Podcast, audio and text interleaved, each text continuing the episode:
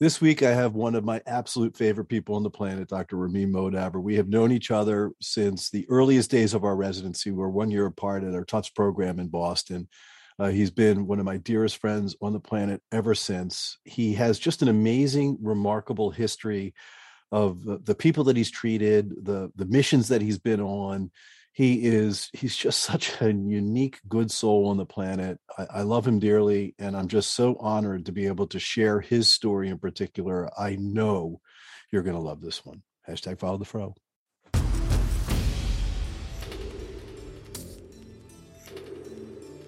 This episode of the ortho show podcast is brought to you by modmed envisioning a world where the orthopedic software we build increases practice success and improves patient outcomes ModMed offers an intelligent ortho-specific cloud platform of healthcare IT solutions that help surgeons and staff save time, drive efficiency, and elevate patient experiences.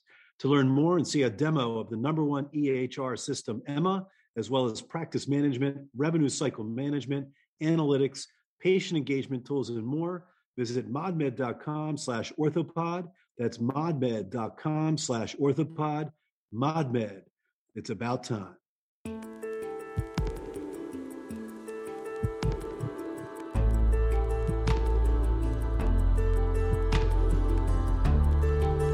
From Medical Media, this is The Ortho Show.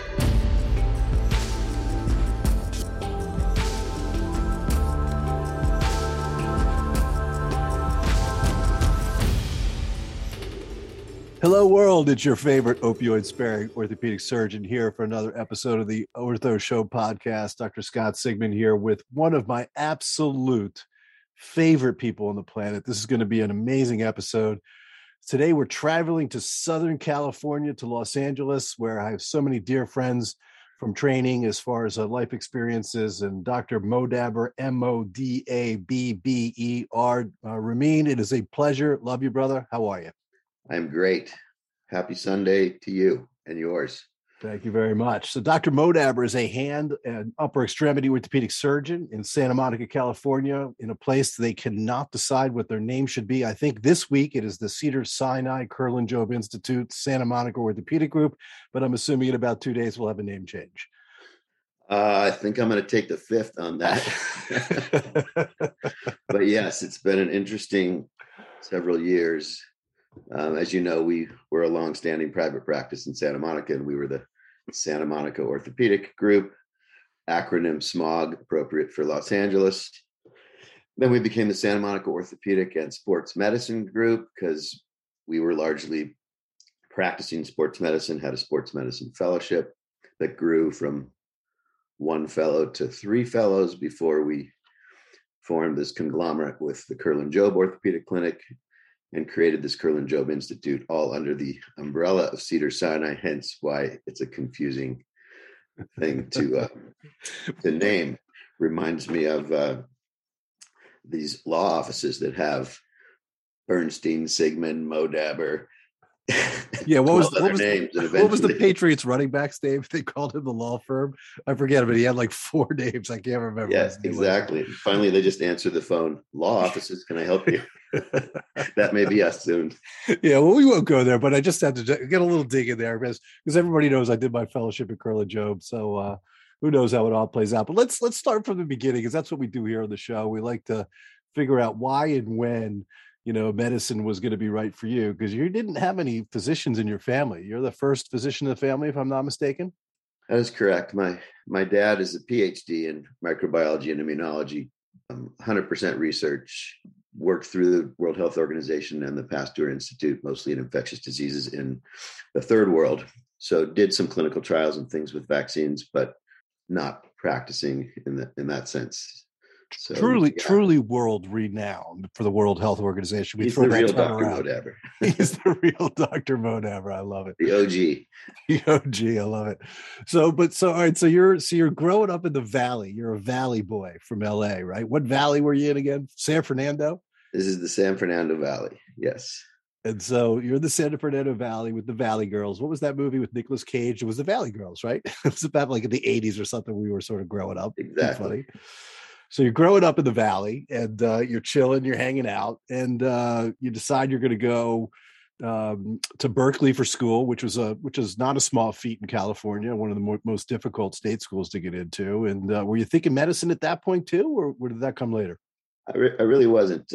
I uh, I was more fond of numbers than people at that point in my life, and I went there to be an engineer. They had a top engineering program at the time, and uh, after a year, two years, maybe, I sort of, I guess, evolved and became more social, and tried to combine engineering and and people, I guess, and that turned into medicine.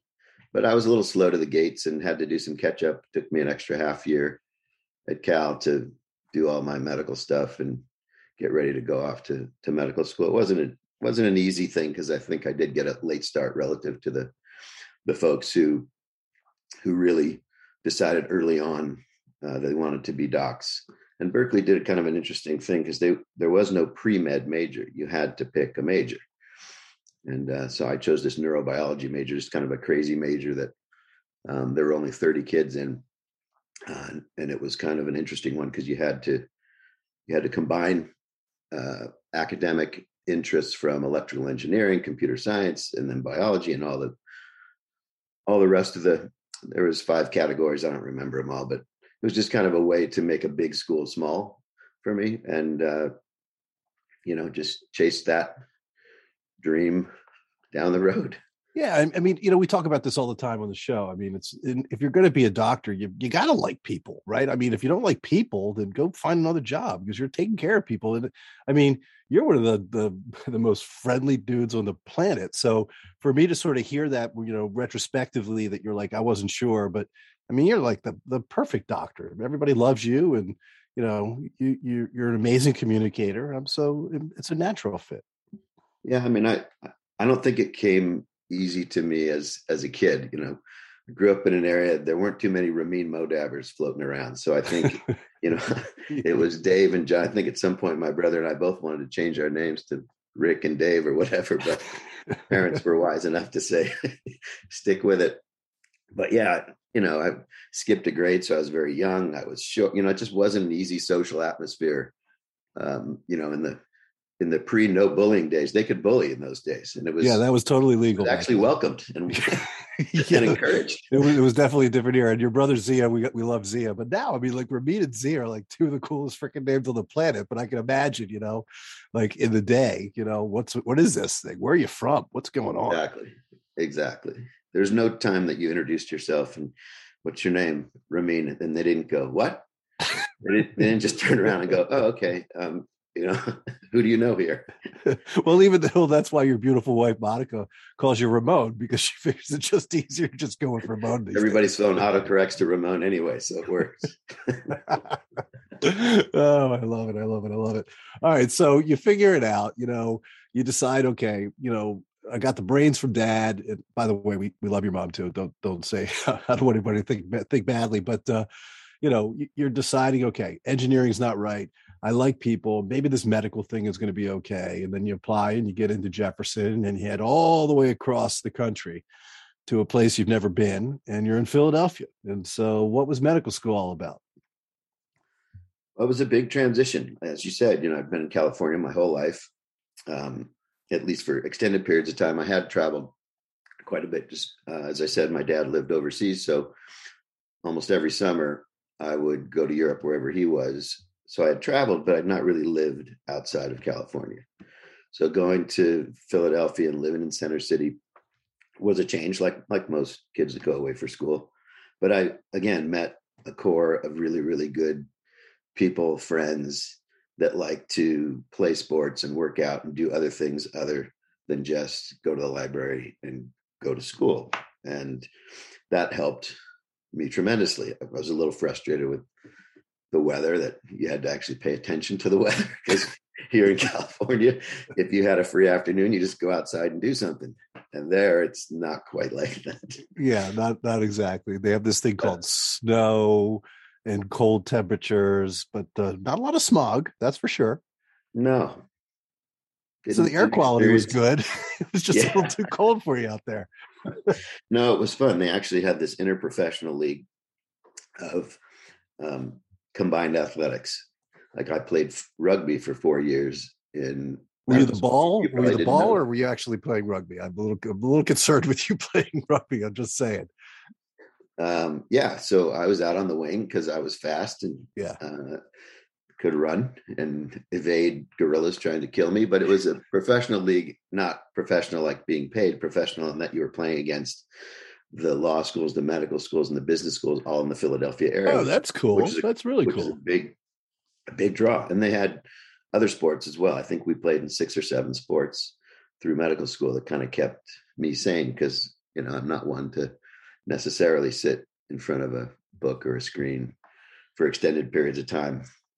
Um, I can So- do it, but I So don't. the orthopedic theme is coming out, is what I'm saying. What I'm hearing here, you know, the sports injuries, you're doing all kinds of cool stuff, and then, you know, so now that orthopedic, you know, process or or, or specialty within medicine may come to fruition. Yeah, I, th- I think you hit the nail on the head there. I had only really experienced doctors as orthopedic doctors because my brother and I really just, I mean, I guess emergency room because we were in the emergency room once every month or two. Well, with names like that, you're getting bullied Yeah. all the time. Thankfully, not from bullying and abuse, but more just uh, Zia, as you know, is a very high level gymnast and, you know, tears his ACL in college, you know, go through that drama. I was a gymnast in high school, broke a bone in my ankle. Just any, anyhow, the doctors that we saw growing up uh, were orthopedists. So that's kind of what I thought a doctor was. And, you know, if you're active and you like sports and you like the idea of helping people get back to doing fun stuff as quickly as possible, it's a natural kind of uh, progression to orthopedics. And it's not like I didn't like the other specialties, but I just didn't see myself like managing blood pressure medicine for the rest of my life or looking at electrolytes and adjusting A, B, C, D. I just felt I'd have a bigger impact in a in a specialty I could relate to. Yeah, and, and and orthopedics is just exactly that, right? I mean, basically, these people come in injured. We we we see what's wrong with them. We make a difference in their lives, and they get demonstrably better, hopefully, by the things that you guys have done together. And so, there, there's a lot of gratitude, and and it's a real real healing that's happening in front of your eyes. So that it's for that perspective, I think a lot of us as orthopedists really enjoy that part.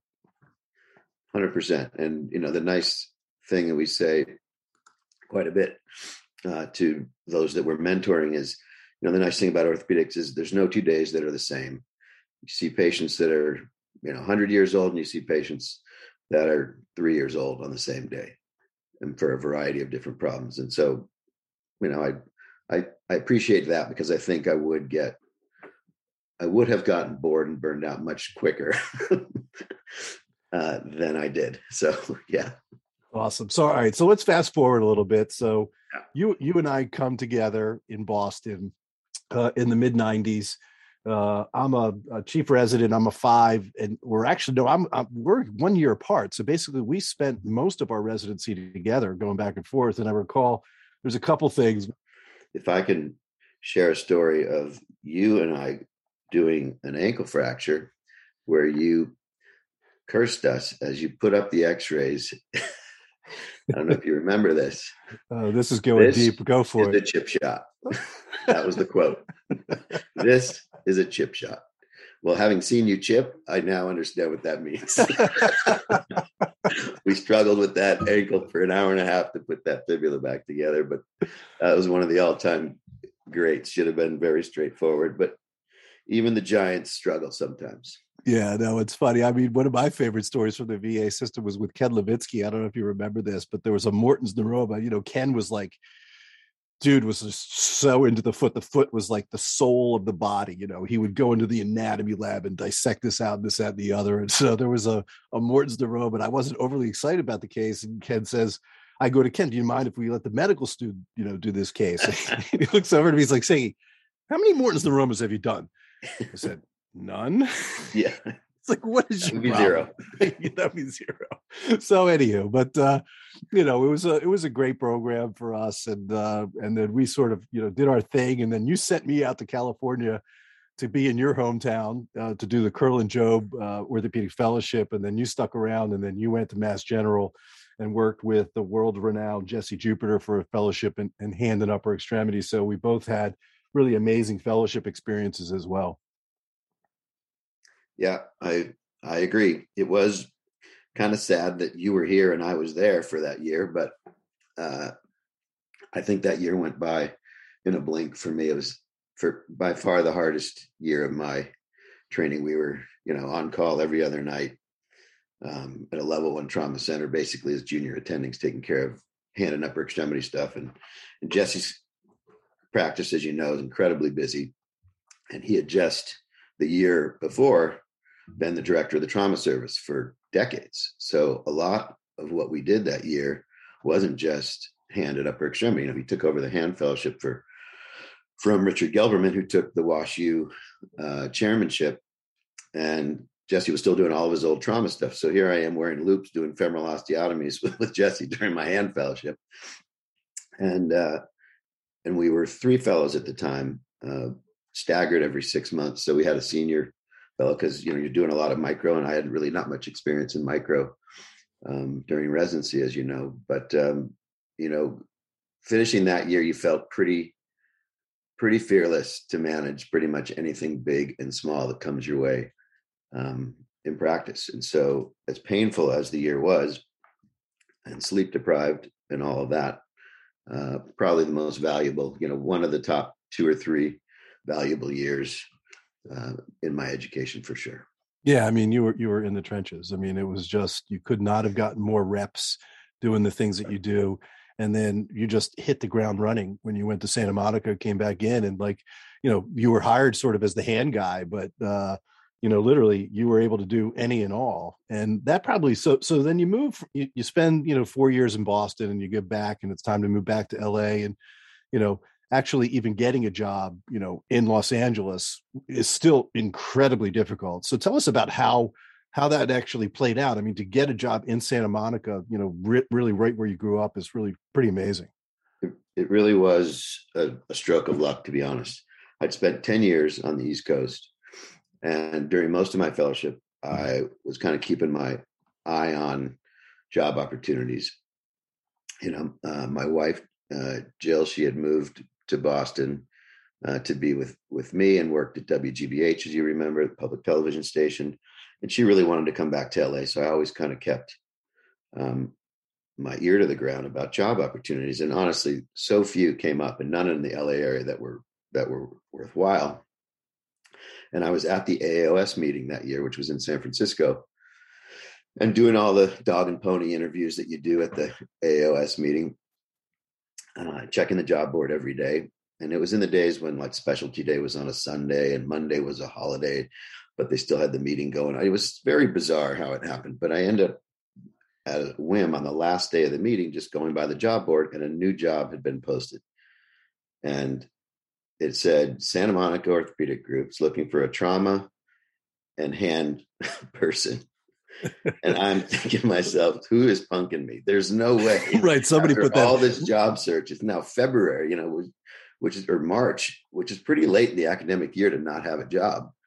Le- Levine or Sigman posted that thing up there, and it's not a real job. There's no sure, way. yeah, that somebody's messing with me. I'm looking around. There's nobody there, and so of course it's a holiday Monday, so I couldn't reach out to the administrator that I was supposed to contact, and I did the next day. And it turns out it was a real job and it's as you know it's a mile from my brother's house it's a mile and a half from my parents house. And you know jill's family's in la at the time. So we're i mean it just really was like a pinch me moment. And so i started then hustling and getting folks together to you know make some phone calls. And it just turns out that everything fell into place. Some of the uh, people that were close to that group uh, had some affiliation with my brother's law firm. We had the accountant for that group was like a partner of my stepdad, you know, my dad who raised me.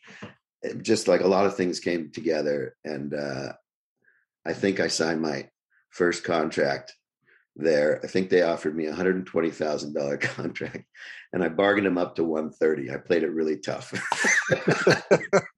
and I knew I would never be able to buy a house in Southern California, but I didn't care. I was just like, these guys, I want to join this group. Started just like taking everybody's call, and you know, th- thank goodness I'd done a trauma fellowship because that's all I did for the first couple of years. That's so funny. So first of all, we got to give a big shout out to Ted and Lil because they're going to be listening. That's mom and and and, and Ted, who was your stepdad, and uh, so we love them and adore them. And uh, but I think there's a couple things about that story that are kind of funny. Like what the what the hell is a job board, right? Like nowadays, could you imagine like having to go to the academy, walk into some room somewhere, and look at a postcard sitting on a on a board compared to how we look for jobs now? I mean, it's crazy. It, absolutely, absolutely, and a lot of it was you did get a publication.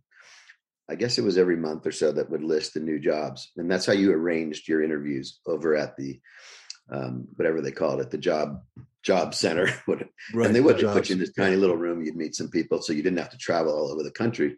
So at that time, that was like high level thinking. Come to the so academy true. and do a bunch of interviews.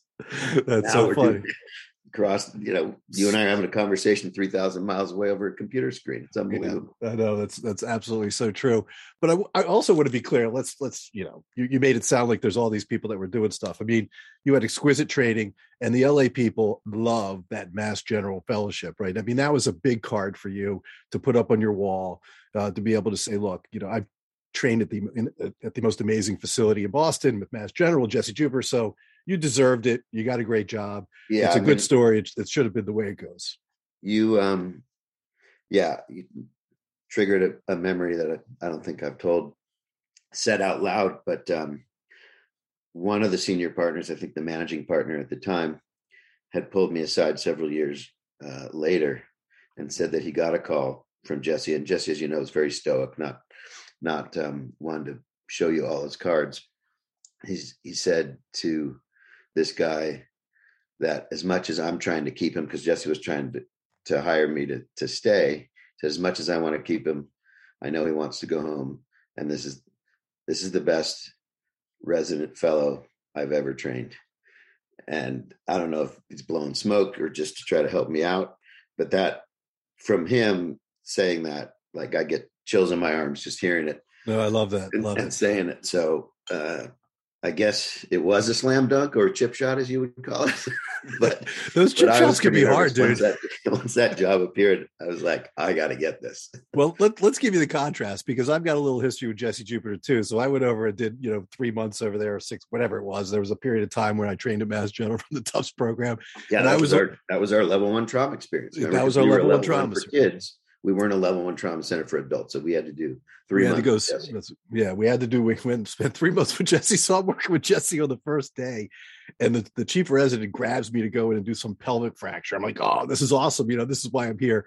And I, apparently, I missed a carpal tunnel that he was doing. I got called into his office the next day, and I was fired. So there's the extreme of you've got the Fermin Modabber, the best resident fellow ever, and you got Sigman who was fired on the first day. Fortunately. No, he fired people routinely. I did get rehired on the second day, so yeah. I was able to get through it. But I think there's a couple of extremes. All right, so let's talk about some of the things that are, are unique to your practice. And one of the stories that I, I love, and I'll never forget it. You know, I'm sitting there, I don't know, I'm watching the news it's like six o'clock or something like that. And then there's a press conference that, you know, President Reagan has a hip fracture. And then I'm looking on and I'm like, oh my God, I look up on the TV and there's you and Kevin Ehrhart. And uh, take us through that as far as the process of operating on the president. It's public, it's, it's part of the public record. So I, I think you can talk about it in whatever way you feel comfortable. Yeah, it's not something that we usually talk about, but you're right. It's it's public. I don't think there's any HIPAA concerns uh, at this point for sure. Uh, but yeah, I mean, I was I was a pretty young buck. I think it was 2001, so I finished in '97. So yeah, I'm four years into practice, the newest guy in the group. But Kevin and I became very close.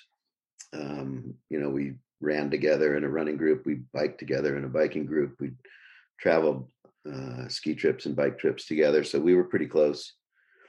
And he's sort of my mentor in the group, one of the founding partners. And he had taken care of President Reagan for some other things in the past and gets a call that, you know, he's coming to the emergency room with a hip fracture. And you know, Kevin, and just like anybody would be in that situation, pretty, pretty nerve wracking to think that the next morning you're going to operate on, you know, ex president of the United States. And, and uh, he's humble enough uh, that he's like, Ramin, I want you to, I want you to be there because I know I'm going to be a nervous wreck and uh, I need somebody. You know, normally we just we'd have a fellow because the fellows took call with us on the weekends, and we do our hip fractures and everything else uh, with the fellow. But um, I said, "Don't worry about it, Kevin. I'll I'll take care of it. Who do you want for anesthesia? Who do you want? You know, all kinds of just trying to make the whole experience as smooth as possible. Because one thing about being one step away from the doctor taking care of him is you can think clearly and get everything set up and make his life a little bit easier. So, arranging anesthesia, anesthesia, which is another good friend of ours who tells me he can't do it because he's got a hair appointment. And I said, "What, Johnny Cole? come on, John. Come Johnny on. Cole." I come on, Johnny. And I say, John, President Reagan's coming in now. We want to operate on first thing tomorrow morning. This was a Friday afternoon for a Saturday morning surgery. And John said, Sorry, I got a haircut. I'm sorry, I can't make it. and I said, Come on, John, that's ridiculous. Reschedule your haircut. Kevin's going to be a nervous wreck, and we got to, you know, keep the team together and keep everybody. And uh, he had some other wry words for for me, and uh, we got we got him there. Bottom line, he's at that press conference too. By the way, you'll recognize. of course, of and, course. But um, so anyhow, yeah, the nerves are pretty pretty good over overnight, and uh, I show up in the in the operating room the next morning very early, as you can imagine, to make sure the fracture table and everything's set up. And I get there, and it's so it's so impressive. Our little community hospital, St. John's, the techs are there, um, polishing the entire fracture table. You know, getting the old tape off with razor blades and polishing the whole thing up with such reverence to the patient that's going to be wheeled in that room. And it was such an impressive thing that stuck sticks out in both Kevin's and my mind how how the hospital did such an amazing job of just making um, everybody feel comfortable. And it's it's an unusual thing. We had a Secret Service person who was very close to the family and had been with him since his presidency asked to be in the room, which, you know, my normal answer would be no, we want to focus on the patient. We don't want anybody in the room. And he kind of just looked at me with this very stoic face and said, I'd really like to be in the room. like, um, okay, looks like you're going to be in the room. Can you, can you put some lead on over that gun and stand in the back of the room? Don't say anything. Don't move. Don't touch anything blue. Class. I got it, Doc. I got it. I love it. I but love yeah, it. so and things things went fine. Th- thankfully, it was you know in those days we were doing DHSs for hip fractures, and I think you know the surgery skin to skin was probably thirty minutes, and no no issues with anesthesia. It was a chip shot. It was a chip shot. Something that you you can say in hindsight, yes. but yes, this uh, press conference was very interesting as well. For whatever reason, as I leave the OR, I grabbed a DHS implant and put it in Kevin's white coat pocket. said, "You never know um, if you, you know, if you'll need this." And sure enough, like the third or fourth question from the press was, "So, what type of device is is put into the, the president right now?" And Kevin just like calmly reaches in his pocket and pulls it out, and it looked like a completely scripted thing, and it it played very well. Um, and it's just one of those things. You're just happy everything went went fine, and and uh, we were all impressed with the level of just love for this man that uh, that his wife Nancy, that the Secret Service team that I saw every morning when we rounded on him because he wasn't a healthy man. He was quite old at the time, obviously.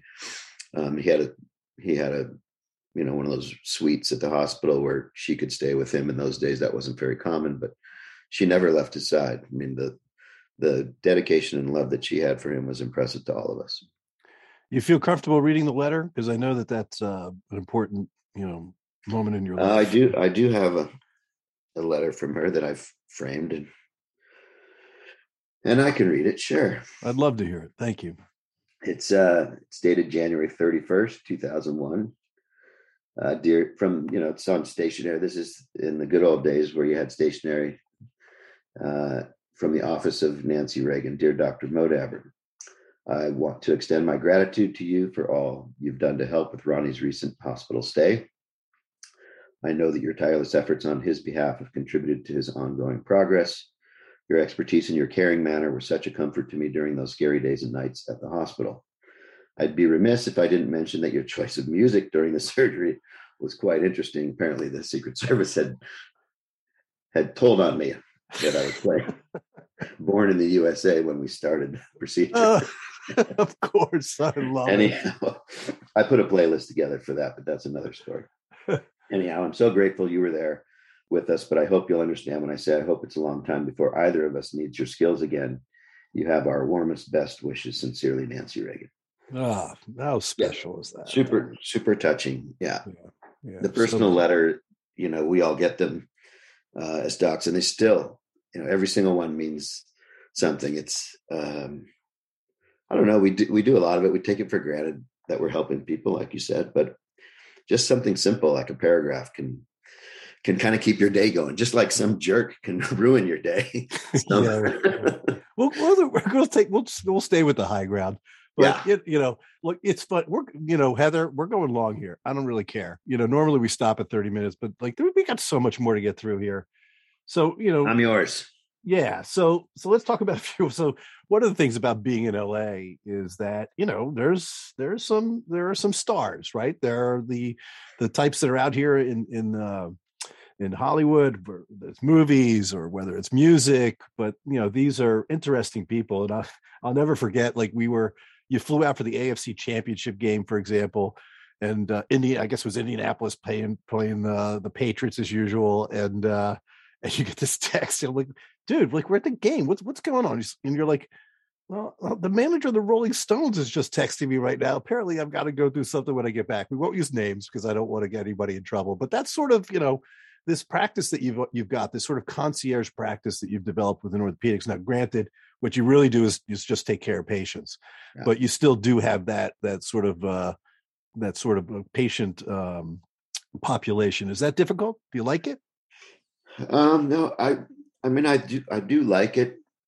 It's different as as you know i think the mantra that uh, i learned early on in this practice certainly nothing in, in training wasn't really exposed to it but in the practice you know we have it saying that you treat you treat the vip patients like like you do everybody else. You you try not to break routine. You try not to make it seem different, and things are fine. And and honestly, I think they appreciate it in a certain way um, as well, because very often they don't get treated uh, like quote unquote real people.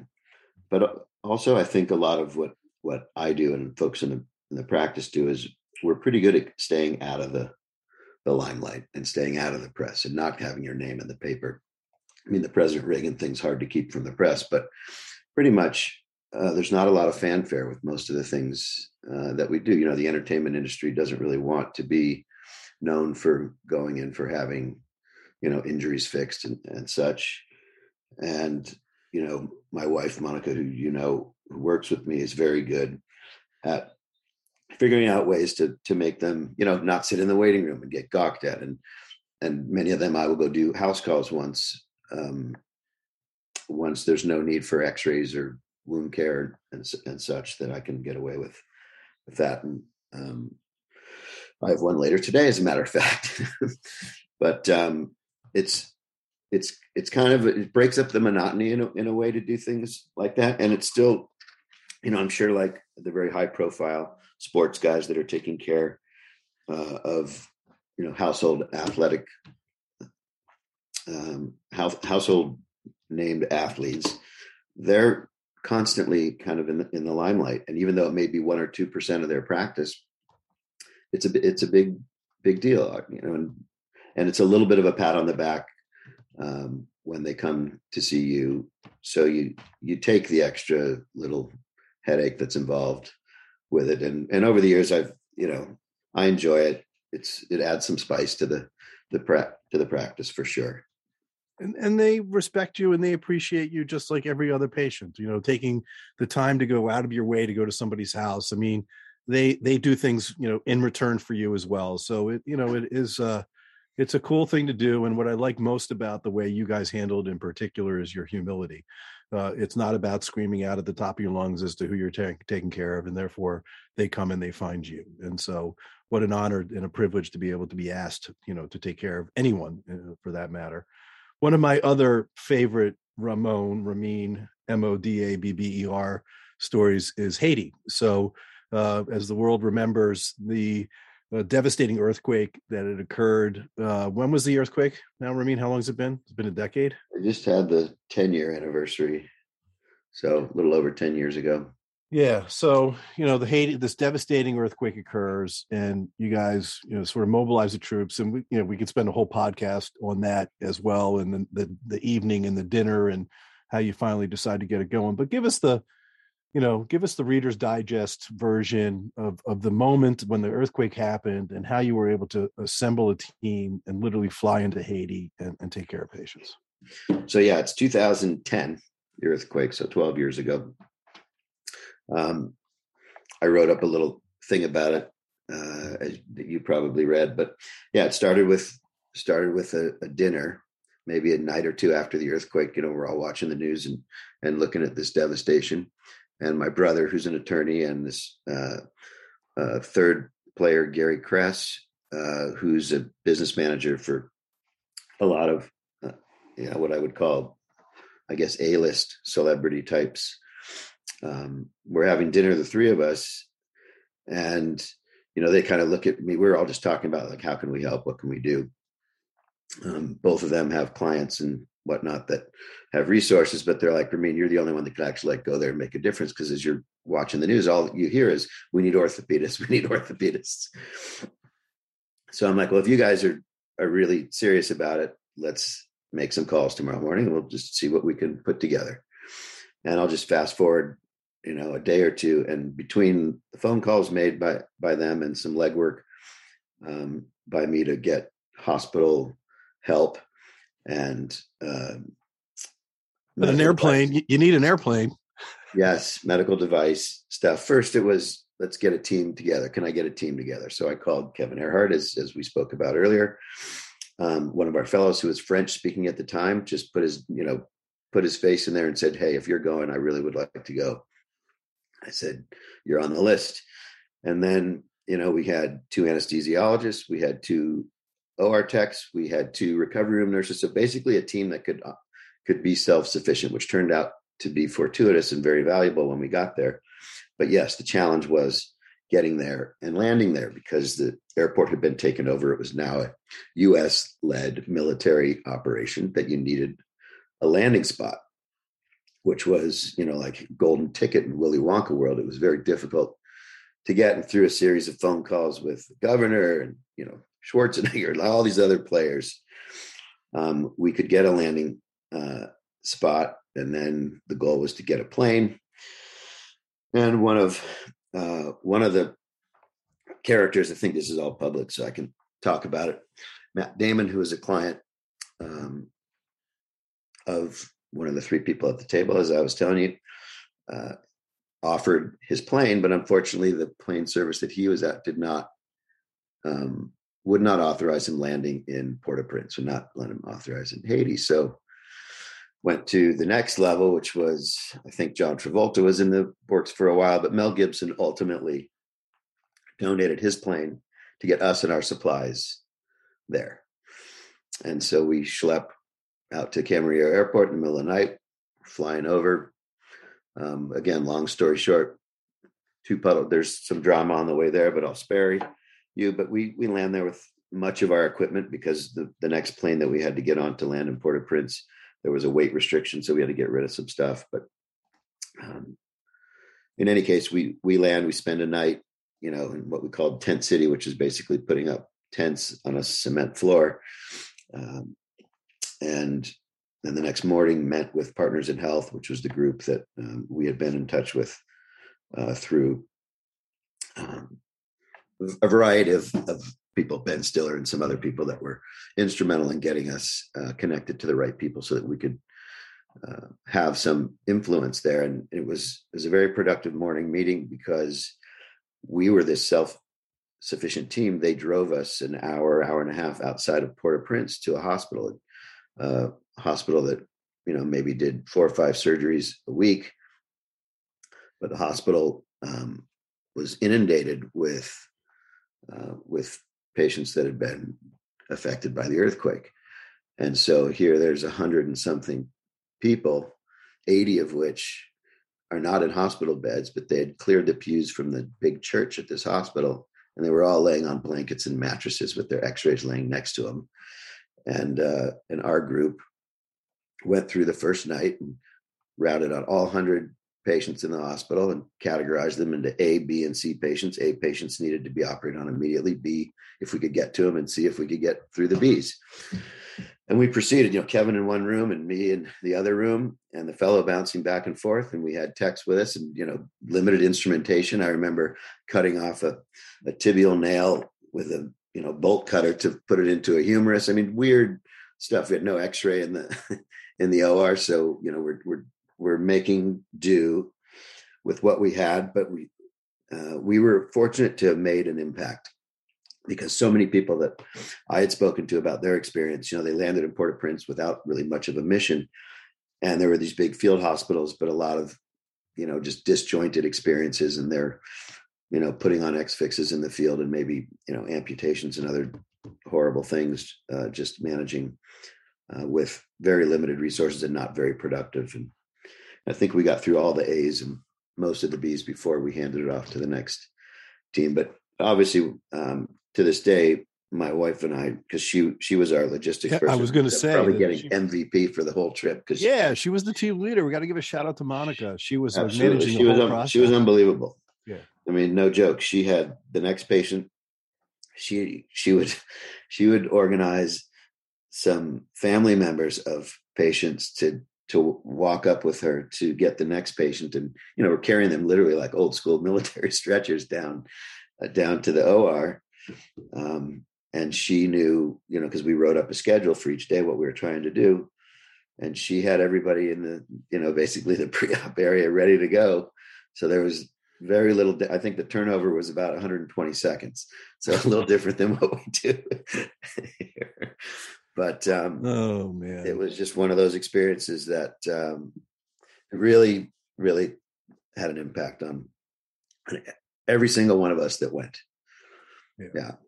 Ama- amazing story. And and you know this is what i love about this show in particular in the podcast you know everybody just sort of thinks oh it's the ortho show we're going to talk about orthopedics or some like you know crazy operation but really what we do here is just listen to just such amazing remarkable stories from amazing remarkable people and uh you know this is why i love you brother. I mean it's just to, to think about the stuff we've done over you know 25 years of clinical practice you know when we first met in 1992 or 91 you know it seems like we've gotten old. And i got one thing i got to tell you you know i got i got one I, I got a little beef you know.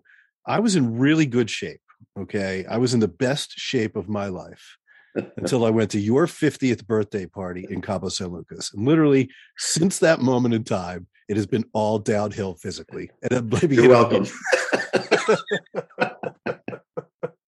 Oh, um, I, Oh, think, I think it took it took a few years off all of us Yeah, that's the mariachi band. You got to love that mariachi band. What a what a fun time that was. But you know, look, Ramin, I can't thank you enough for for taking the time to tell your remarkable, unique story of of a really amazing orthopedic career.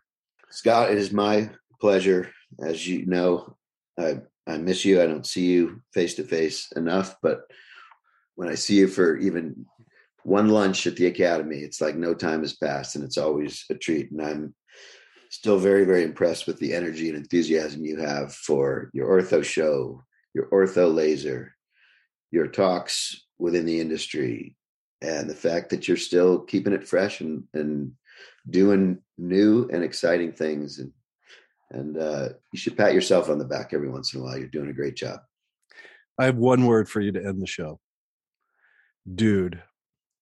Sweet this is Dr. Scott Sigman. Hashtag follow the fro, host of the Ortho Show.